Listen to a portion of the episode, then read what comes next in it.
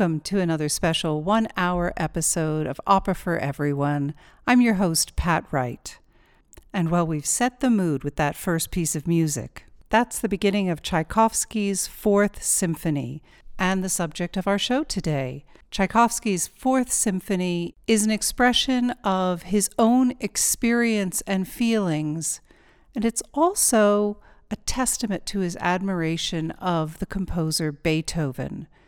Tchaikovsky was a huge fan, and he was especially a fan, for those of you who listened to our earlier episodes, of the Fifth Symphony, also known as the Fate Symphony.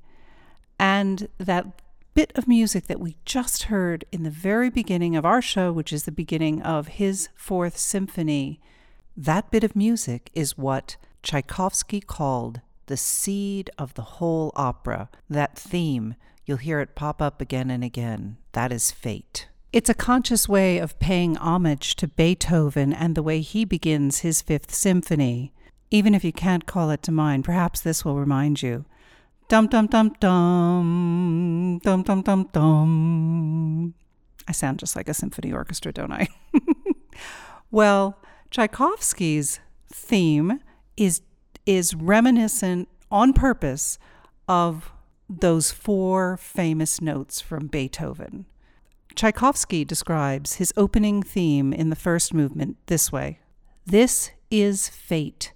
This is that fateful force which prevents the impulse to happiness from attaining its goal, which jealously ensures that peace and happiness shall not be complete and unclouded, which hangs above the head like the sword of Damocles unwaveringly, constantly poisoning the soul, it is an invincible force that can never be overcome, merely endured, hopelessly. So, this isn't reflecting a terribly happy period of his life, and we'll talk a little bit more about those specific circumstances, but just a brief introduction of Tchaikovsky. Tchaikovsky was born in 1840 and lived until 1893. He is Russian and as far as musicians go, he didn't dedicate himself to a career in music till sort of late. In his early 20s was when he switched from studying law to studying music. In time, he becomes a professor at the Moscow Conservatory, and you probably don't need me to tell you he was a very gifted musician. We are going to return to this first movement now and listen to it in its entirety. But let me give you an explanation. We're so fortunate to have these letters. He was a big letter writer. And this is a letter he wrote to his best friend. I'll tell you more about that best friend later, but let me explain what he wrote to his best friend explaining this very first movement of this four movement symphony, number four. He wrote, The bleak and hopeless feelings grow stronger and intense. Is it not better to escape from reality and to immerse oneself in dreams? And that's explaining one piece of it. And then, because in his letter he actually illustrates it with the motifs or the, or the pieces of music that he's explaining. Next, he writes another bit of music and says, Oh, joy! Out of nowhere, a sweet and gentle daydream appears. Some blissful, radiant human image hurries by and beckons us away. Another section of music is written in the letter, and he explains it. Gradually, the soul is enveloped by daydreams. Everything gloomy and joyless is forgotten. Here it is, here it is, happiness! More music is written with this explanation No! Those were daydreams, and fate wakes us from them. More music. And thus, all life is unbroken alternation of harsh reality with fleeting dreams and visions of happiness. No haven exists drift upon that sea until it engulfs and submerges you in its depths. Then he, he sums up by saying that roughly is the program of the first movement. You may recall that we mentioned program symphonies when we were talking about the Symphonie Fantastique by Berlioz. It's the kind of symphony, honestly, that was not considered as elevated and elite, but the kind that told a story more or less in the way that an opera might tell a story, a program symphony. And rather than turning away from this concept, here Tchaikovsky embraces it and he says, Yeah, this is a program symphony. I, I have a story I'm going to tell with this symphony. So you've just heard the story he's going to tell as we go through this first movement. And when that's over, I'll be back with more.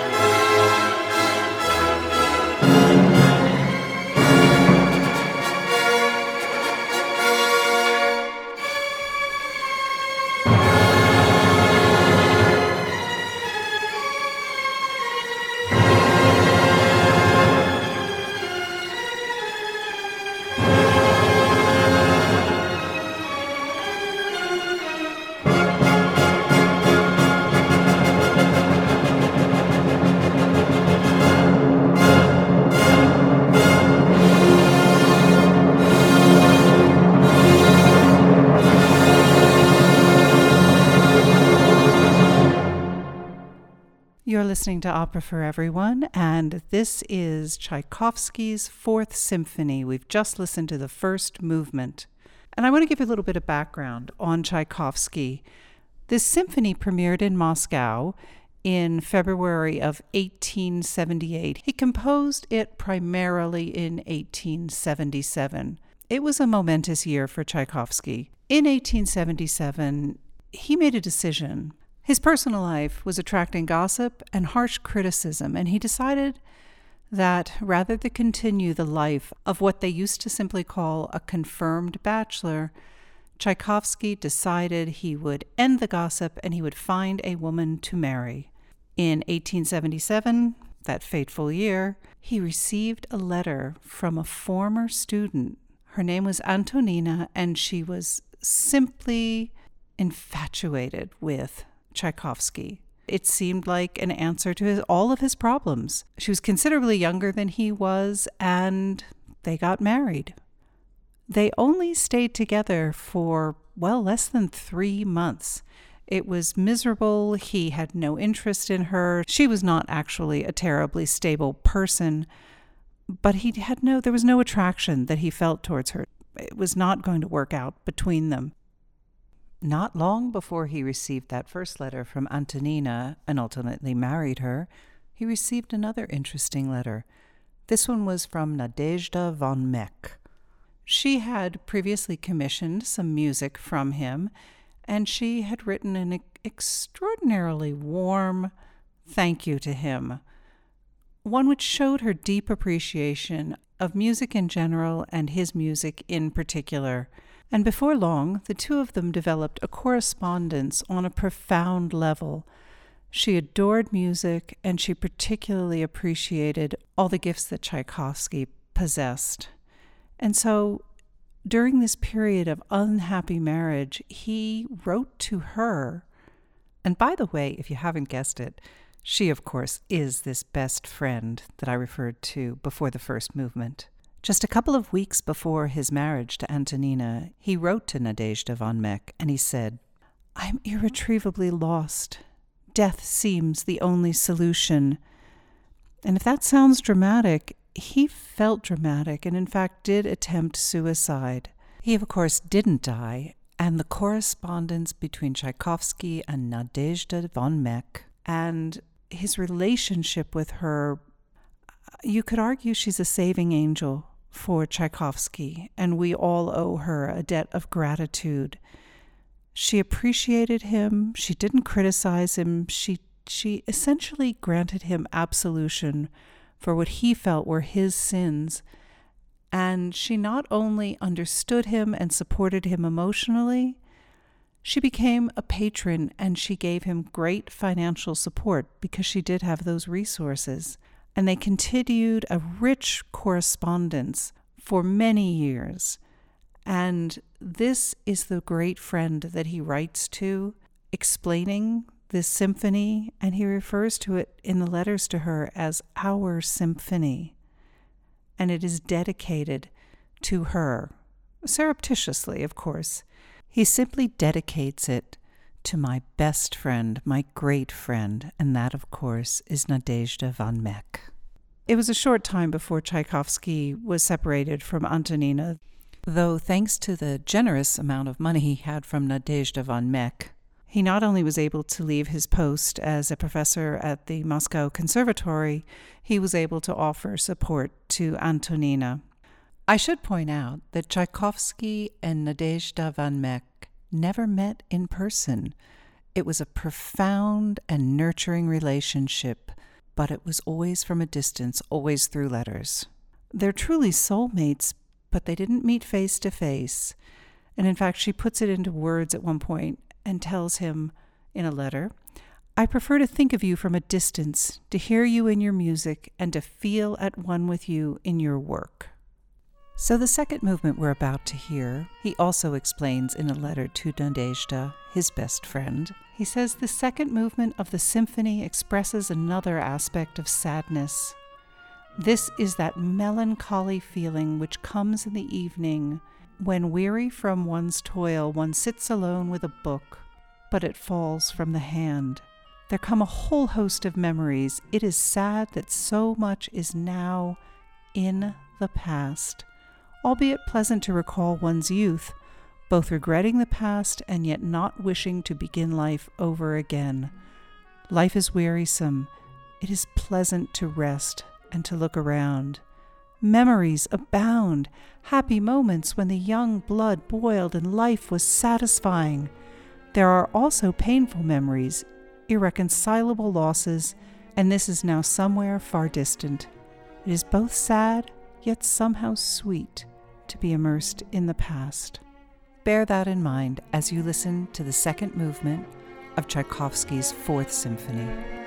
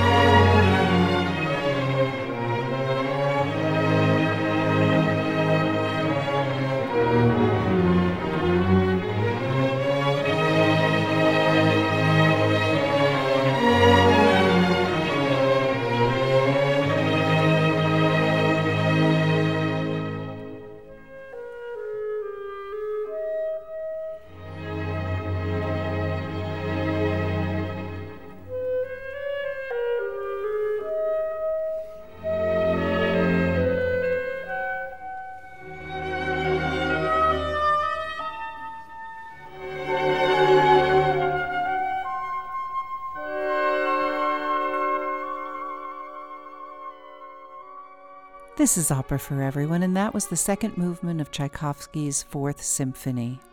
Much of our insight into this symphony comes from these letters that Tchaikovsky wrote to his emotional and financial support, his saving angel, Nadezhda von Meck.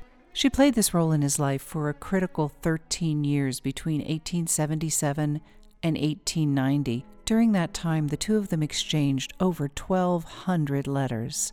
And in one of those letters, she asks him whether this was a programmatic symphony, a symphony that tells a story. And this is what Tchaikovsky replied You ask me whether there is a definite program to this symphony.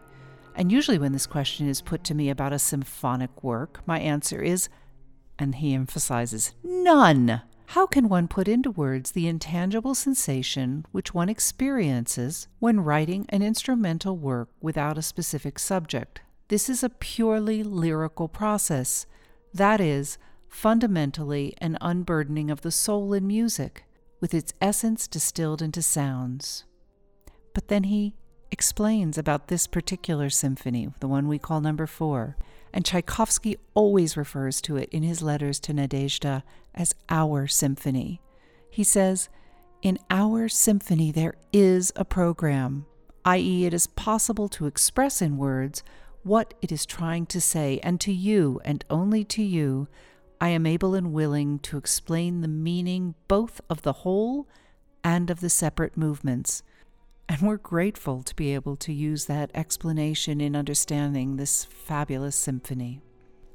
And speaking of program and telling a story, it's worth remembering that Tchaikovsky was accomplished in many other forms of musical storytelling.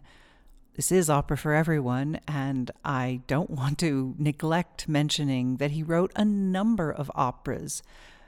Eugene Onegin, The Maid of Orleans, Iolanta, Mazeppa, and Queen of Spades are operas of his. Also, you're probably familiar with some of his ballets, some of the most famous ballets in the repertoire. Swan Lake, which was based on German and Russian folk tales, also Sleeping Beauty, and of course, The Nutcracker, that annual favorite. And speaking of annual favorites, interestingly, the 1812 overture is often featured in the United States in Independence Day celebrations. He wrote it in 1880 and it celebrates the Russian defeat of Napoleon's invasion into Russia in 1812. He does like telling stories with music. So clearly, at many points in his career, he enjoys telling stories with music, even if it is not as autobiographical as the Fourth Symphony. Continuing on with the third movement, Tchaikovsky explained to Nadezhda that the third movement expresses no specific feeling. He says this is whimsical arabesques, vague images which can sweep past the imagination after drinking a little wine and feeling those first phases of intoxication. The spirit is neither cheerful nor sad, thinking about nothing in particular, giving free rein to imagination, which somehow begins to paint strange pictures. Amid these memories, there suddenly comes a picture of drunken peasants and a street song. Then, somewhere in the distance, a military procession passes. These are completely incoherent images which sweep through the head as one falls asleep. They have nothing in common with reality. They are strange, wild, and incoherent.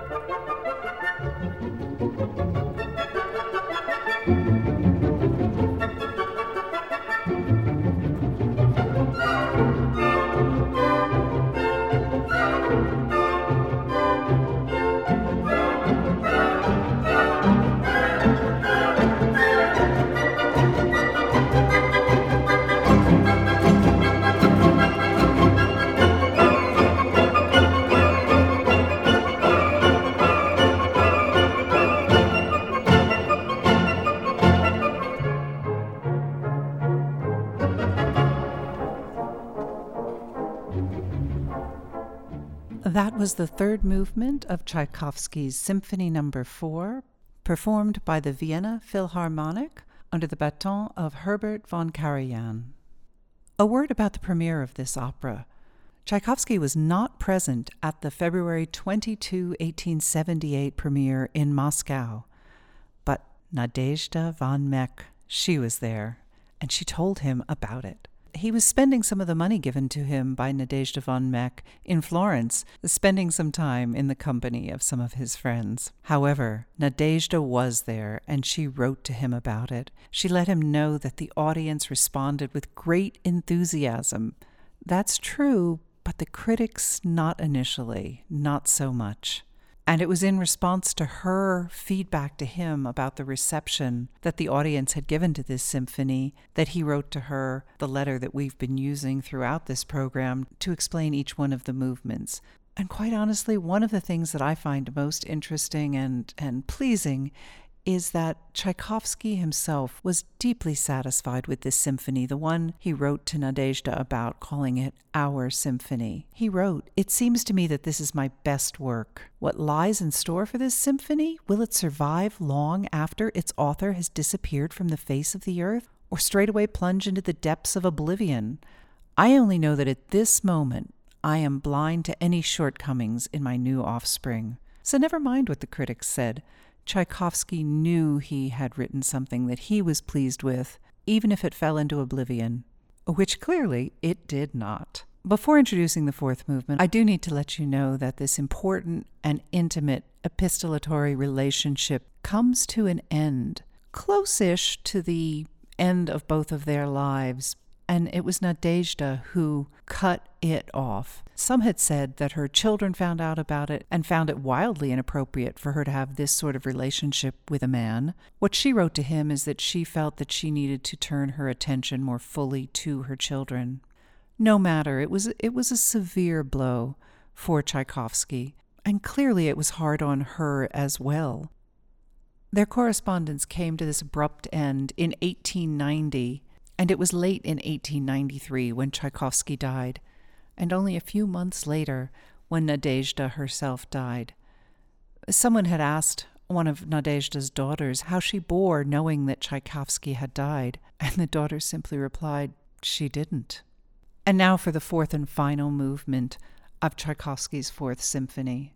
He wrote to Nadezhda in his explanation of this fourth movement If within yourself you find no reasons for joy, then look to others.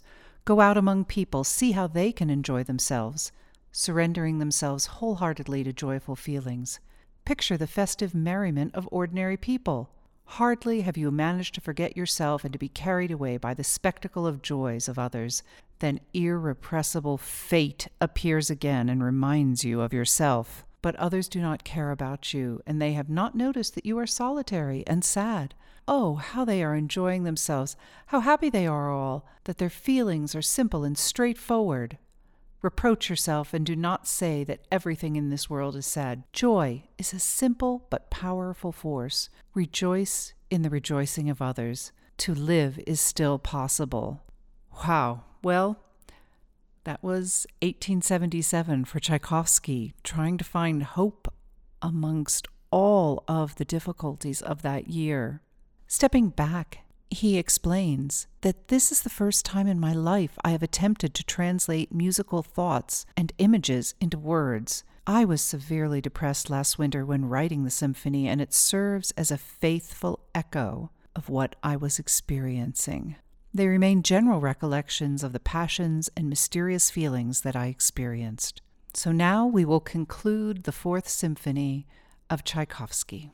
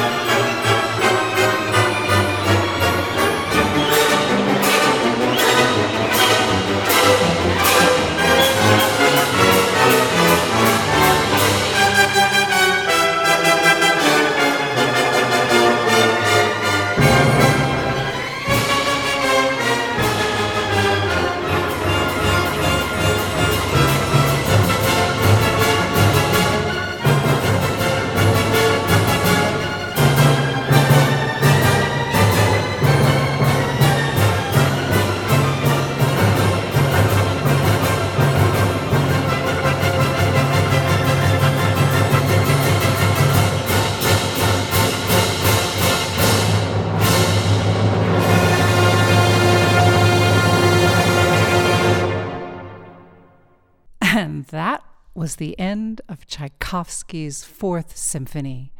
Thanks so much for joining us for this special episode of Opera for Everyone. I've been your host, Pat Wright. We love music and we love music that tells stories. Usually that's opera, but this time it was orchestral and it was magnificent. Please remember that you can hear Opera for Everyone, our regular radio show, a two hour take on an individual opera each time. It airs Sundays 9 to 11 Mountain Time on 89.1 KHOL, or you can find the Opera for Everyone podcast on SoundCloud or iTunes or wherever you get your podcasts. At Opera for Everyone, we believe that opera should be understandable, accessible, and enjoyable for everyone. And I hope we've done a little bit of that too for symphonies. Thanks so much for joining us. And be sure to join us for our last special show in this series, a compilation of opera songs of triumph and celebration.